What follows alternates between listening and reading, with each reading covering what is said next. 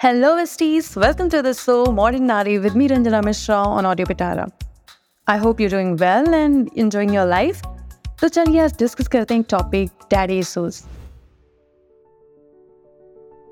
वैसे इंटरनेट पे ये टर्म काफ़ी वायरल है और फॉरेन फॉडकास्टर काफ़ी टॉपिक पे बातें करते हैं डैडी इशूज क्या है? लेकिन हमारे यहाँ तो अभी फ़िलहाल एंगजाइटी डिप्रेशन और ब्ला ब्ला ब्ला टॉपिक पे बातें होती हैं तो मेंटल हेल्थ का ही एक पार्ट है ये डैडी इशूज़ और एक्जैक्टली डैडी इशूज़ क्या होते हैं और वो आपको कैसे अफेक्ट करते हैं? आपके चाइल्डहुड को आपके अडल्टहुड को आप, आपके रिलेशनशिप को आपके दोस्ती को आपके मेंटल स्टेट को इसी बारे में बात करेंगे आज। So basically this term is indication of your father in your life okay is so related to your daddy what is daddy? Daddy is a carer and uh, provider of the family ठीक है? इसके अलावा उसका कुछ emotional impact भी आपकी life में पड़ता है, जैसे कि वो कैसे आपसे बिहेव करते हैं, आपको समझते हैं, आपको सपोर्ट करते हैं, आपके साइड लेते हैं तो और आपको कितना पावरफुल फील कराते हैं, ठीक है? मतलब powerful in the sense of कि एक बैकबोन वाली फीलिंग होती है ना कि हाँ मैं जो सोच रहा हूँ, मैं जो कर रहा हूँ, मैं जिस चीज़ के लिए आगे बढ़ रहा हूँ लाइफ में, उसमें support system my father okay so वो जब डायनेमिक्स में डिफरेंस आता है ना, चाहे आपके फादर ना हो या फिर दूर रहते हों या प्रेजेंस ना हो उनकी, या फिर प्रेजेंस होते हुए भी प्रेजेंस ना हो समाओ इग्नोरेंट टाइप के रिलेशन हो आपके बीच में। तो वहाँ पे ये सारी प्रॉब्लम्स डेवलप होती हैं और ये आगे चल के थोड़ी और भी कॉम्प्लिकेटेड हो जाती हैं क्योंकि अगर आप इन्हें समझ नहीं पाओगे तो आपको पता ही नहीं होगा कि आपको बीमारी कौन सी है और इलाज कौन से करने चाहिए। ठीक है तो पहले समझते हैं एग्जैक्टली डेडिसूज होते क्या हैं। अगर आपको ना कोई काम करने से पहले लगता है कि आपको किसी अथॉरिटी फिगर से वैलिडेशन चाहिए, किसी भी इंसान को आपको बार बार ये कहना चाहिए कि हाँ यार, तुमने तो बहुत बढ़िया काम किया, तुमने तो बहुत महान काम किया है। और आपको ना हमेशा एक डिपेंडेंसी की फीलिंग होती है चीज़ को लेके। आपको लगता है कि नहीं यार, मैं खुद पे भरोसा नहीं कर सकता, मैं अपने डिसीजंस को लेकर वो श्योर नहीं हूँ। I don't feel that much responsible I don't feel that much validated and understood care मतलब हर चीज़ को लेके आपके अंदर ना थोड़ा अधूरा, अधूरापन रहेगा तो उस चीज़ की प्रॉब्लम होती है एक्चुअली इन लोगों में। और उसको वो फिगर आउट करने के लिए ना और उन पर उस फीलिंग को लेके इतने ज़्यादा सेंसिटिव हो जाते हैं लोग कि धीरे धीरे टॉक्सिक हो जाते हैं। अगर आप एग्जैक्टली exactly समझना चाहते हो तो इसका आप उदाहरण ले सकते हो कि अभी आपने रिसेंटली एनिमल मूवी देखी होगी, उसमें उसके फादर रिबिट इग्नोर करते हैं उसको और उस चीज़ को पाने के लिए, उनके अटेंशन पाने के लिए रणवीर कुछ भी करता है इंसेनली कुछ भी करता है। तो ऐसे ही प्रॉब्लम सिर्फ़ मेल को नहीं फीमेल को भी होती है एंड इनको बाद में वो इस सच में लाइक एक हेल्दी ह्यूमन नहीं रहने देती है, क्योंकि उन्हें लगता है कि अटेंशन के लिए उन्हें एक्स्ट्रा ऑर्डिनरी बनना पड़ेगा और वो एक्स्ट्रा ऑर्डिनरी बनने के चक्कर में अपनी लाइफ ख़राब कर देते हैं। अब देखिए, हमारी रेगुलर लाइफ में ना ऐसे लोग से हम रोज़ मिलते हैं, जिनको हम जानते हैं बट क्योंकि हम पैटर्न नहीं जानते हैं, क्योंकि हम ये नहीं जानते कि एक्जैक्टली इनके साथ हुआ क्या। बट अगर आप इनकी ट्रेट्स देखोगे ना तो आपको समझ में आ जाएगा कि एग्जैक्टली इनके अंदर क्या लाइकिंग है और क्यों इतनी एंगजाइटी इतना दिखावे के लिए अंदर से तूफ़ान चलते रहता है इनका और इतने इम्पेशेंट क्यों होते हैं ये लोग? और इनको हर चीज़ को लेकर थोड़ा सा ना डाउट क्यों रहता है? तो अगर आपके दोस्त ऐसे हैं या आप खुद भी ऐसे हैं या आपके अड़ोस पड़ोस में कोई है, किसी को आप जानते होंगे, वैसे ये मुझे लगता है ना कि बहुत सारी फैमिलीज़ में होते हैं, बहुत सारे ऐसे लोग हैं, क्योंकि इंडियन सोसाइटी में ना इतना एक्सप्रेसिव डैड होते नहीं है, बहुत कम लोगों के होते हैं तो कहीं ना कहीं वो इमोशनल लैगिंग हमेशा ही रहती है। तो इससे क्या होता है ना कि इन फ्यूचर आपको बहुत से इशूज़ आते हैं। आपके दोस्ती में, आपके रिलेशंस में सोसाइटी में जो होते हैं, आपके पार्टनरशिप में हर जगह प्रॉब्लम आती है। तो एग्जैक्टली exactly ये आपको खुद ही समझना होगा कि आपको क्या प्रॉब्लम है और उसका इलाज कैसे किया जा सकता है। क्योंकि अगर आप नहीं समझोगे तो आप भी सेम चेन कंटिन्यू करोगे और आप जनरेशनल ट्रामा कैरी करोगे अपनी कंप्लीट जनरेशन में और आपके बच्चे भी सेम चीज़ फेस करने वाले हैं।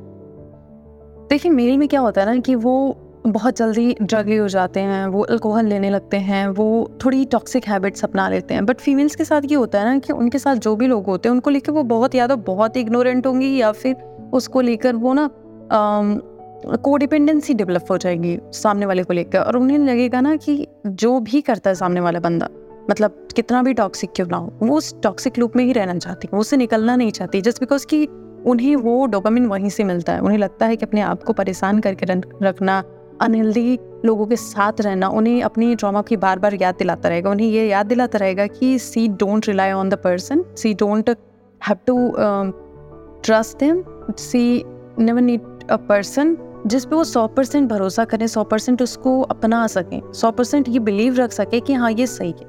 उन्हें हमेशा खुद को डाउट में रखना, खुद को बार बार परेशान करते रहना, हमेशा मतलब एंग्सियस रहना। ठीक है?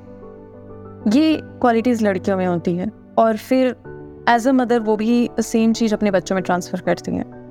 तो हमें ये पैटर्न खुद ही समझना पड़ेगा कि एग्जैक्टली exactly हमारे साथ ऐसा हो रहा है और क्यों हो रहा है और हमें कैसे इसको ठीक करना पड़ेगा क्योंकि एज ए ह्यूमन आप सब खुश रहना चाहते हो सिक्योर रहना चाहते हो आ, मतलब अपने आप को लेकर अगर बहुत ज़्यादा डाउट है और कंफ्यूजन है एंगजाइटी है लो सेल्फ स्टीम है और हमेशा ये फील करते रहना, यार I am not good enough I am not good enough I am not good enough तो मैटर क्या करता? है आप किसी भी पोजिशन में हो लाइफ में, आप सी हो, आप स्टूडेंट हो, आप हाउस वाइफ हो every time you feel like you're less okay and just because किसी और ने ये ट्रॉमा आपको दिखाया है तो आप अपने आप को ब्लेम करते रहो, ठीक है यार, मेरे साथ ये बुरा हुआ, इसने बुरा किया, बहुत अच्छी बात है समाउ आई डिजर्व दिस ओके और किसी ने भी कुछ किया तो आपको लगता, नहीं नहीं नहीं, मेरे अंदर ही कमी है, मैं ही गलत हूँ, मैं ही घटिया हूँ I need to be treated like this much okay हमेशा खुद को विक्टिम बना लेना कि नहीं नहीं, ठीक है। जिस इंसान ने भी बुरा किया मेरे साथ, किया क्योंकि सम हाउ एम बैड क्योंकि बचपन से वो वायरिंग आपके अंदर है, ठीक है?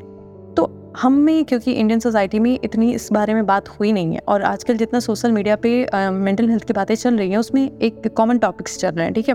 सबके अंदर एक बात है कि एंगजाइटी है डिप्रेशन है, ये है, वो है बट जो चीज़ें हमारे पेरेंट्स से हमें मिल जाती हैं, उनके बिहेवियर से हमें मिल जाती हैं, उस चीज़ का असर हमें लाइफ लॉन्ग झेलना ही पड़ता है। As a girl you never able to trust a partner and वो तुम्हारे लिए कुछ कर सकते हैं, वो तुम्हारे लिए काफ़ी हैं, वो इक्वल हैं, वो जो भी बताने की कोशिश करेंगे, तुम्हें हमेशा उनसे डर लगेगा, हर कमिटमेंट पे तुम्हें शक होगा। और ये इतना बड़ा एक्चुअली गड्ढा है तुम्हारे लिए ना कि तुम्हें पता भी नहीं है। एंड यू रियलाइज़ कि for no reason exactly for no reason you hating them कहीं मैंने रील में देखा था ना कि जिसमें ये होता है कि रेड फ्लैग वुमेंस जिनको डेट नहीं करना चाहिए, उसमें ये था कि डैडी इशूज उसके नहीं होने चाहिए। But you don't know anyone right कि किसकी लाइफ में कौन ट्रॉमा लेके आ बट अगर आप सिंपली किसी को डिनाई कर रहे हो कि नहीं नहीं, मेरे को नहीं करना है but try to know it okay हर चीज़ ट्रीट करने लायक है, हर चीज़ ठीक हो सकती है बट आपको समझना होगा। तो अगर आप खुद ऐसे सिचुएशन में हो, आपके साथ ऐसा कुछ हुआ है तो बेसिक ये है कि आप उसको समझ लो, क्यों हुआ है और आप उसको कैसे ठीक करोगे। अगर आपको समझ में आ गया है कि नहीं, मेरे अंदर ये प्रॉब्लम है तो सबसे पहले ये सोचो कि डे बाई डे हर दिन के छोटे छोटे डिसीज़न आप खुद से लो। ठीक है? जिस दिन से आप अपने डिसीजंस लेना शुरू करोगे, आपको समझ में आएगा कि मैं कैपेबल हूँ। ठीक? फिर आप ट्रस्ट करना सीखो लोगों पे। आप लोगों को काम दो या उनसे कोई काम लो ट्रस्ट करना सीखो। हमेशा पीछे से कुछ ऐसा गेम नहीं खेला कि यार इसने ऐसा किया, इसके पीछे इसका ये लॉजिक है, इसके पीछे इसका ये फ़ायदा है, इतना कुछ करके खुद को क्यों परेशान करना? ठीक है? Just let it be okay trust them हाँ ट्रस्ट देम का इसका मतलब ये नहीं कि अब हम ब्लाइंड फेथ करेंगे उनमें कि अब ठीक है, तुम मेरा गला काट दो I am okay with that this is not the problem problem is that कि थोड़ा तो ट्रस्ट करो। बहुत ज़्यादा नहीं, फिर भी एटी परसेंट सेवेंटी परसेंट तो ट्रस्ट करो। ट्रस्ट करना सीखो, लोगों को अपना डिसीजंस लेना सीखो, लोगों को अप्रिशिएट करना सीखो, उनमें भरोसा रखना सीखो, उनको लेकर हमेशा इनसिक्योर मत रहो, खुद को लेकर इनसिक्योर मत रहो, हर एक काम को लेकर इनसिक्योर मत रहो कि नहीं यार, मैंने किया तो ये गलत होगा पक्का, मेरा है तो ये खराब होगा पक्का, मैंने ये सोचा मतलब ये गलत होगा पक्का मतलब हर चीज़ में खुद को गलत साबित करते रहना और हमेशा सबको शक के नज़रिए से देखना और खुद में खुश भी नहीं रहना तो ये सारी चीज़ें ना आपको कहीं नहीं जाने देंगे। जितना आप खुद को सेफ़ फील करोगे ना, अपने आप को हैप्पी फील करोगे ना, आप अपने आसपास वालों के लिए अच्छे रहोगे। और कहीं ना कहीं हम सोसाइटी को सिर्फ़ पैसे और सिर्फ़ खाना, पैसा और नौकरी, ये सब नहीं, उनको मेंटल पीस भी चाहिए, ठीक है? तो हम सोसाइटी को ये भी दे सकते हैं। अगर हम लोगों को समझेंगे, अगर आपके साथ ये इशूज़ नहीं है और आपके फ्रेंड्स के साथ है, आपके पार्टनर के साथ है तो आप उनसे अब बात करोगे तो आपको पता चलेगा कि हाँ इसके पीछे जो इतने सारे ये बैरियर्स खड़े करते हैं अपनी लाइफ में, उसके पीछे यही रीज़न होता है because they having this kind of issues तो अगर आप उन्हें ये बोलने का मौका दोगे, ये समझोगे तो शायद वो बैरियर डाउन करें और शायद एक अच्छी ह्यूमन बींग से आप मिलो, ठीक है? जो सिक्योर हैं, जो खुश हैं और जिन्हें बहुत कुछ लाइफ में नहीं करना है, क्योंकि बहुत सारे लोगों को बहुत कुछ नहीं करना होता। बट वो ये होता है ना कि उनके साथ कुछ ऐसा हुआ होता है जिसके चलते वो इतने रूड और टॉक्सिक हो जाते हैं ना कि आपको पता नहीं चलता कि यार ये, कि इसका बिहेवियर ऐसा क्यों है? But when you know them तो वो जब अपने गार्ड्स डाउन करेंगे तो आपको पता चलेगा कि ये कितने अच्छे इंसान हैं। एज अ ह्यूमन आप उन्हें सबसे ज़्यादा बेस्ट चीज़ यही दे सकते हो कि अगर आपको अंदाज़ा है कि इनके साथ ऐसी कोई दिक्कत है तो आप उनसे बैठो, बात करो धीरे धीरे ओपन अप करो, उनको सेफ़ महसूस कराओ। इतना काफ़ी है। तो आज के एपिसोड के लिए बस इतना ही। नेक्स्ट एपिसोड में मिलेंगे, फिर हम किसी और टॉपिक पे डिस्कशन करेंगे। तब तक के लिए सुनते रहिए audio Pitara bye audio Pitara सुनना ज़रूरी है।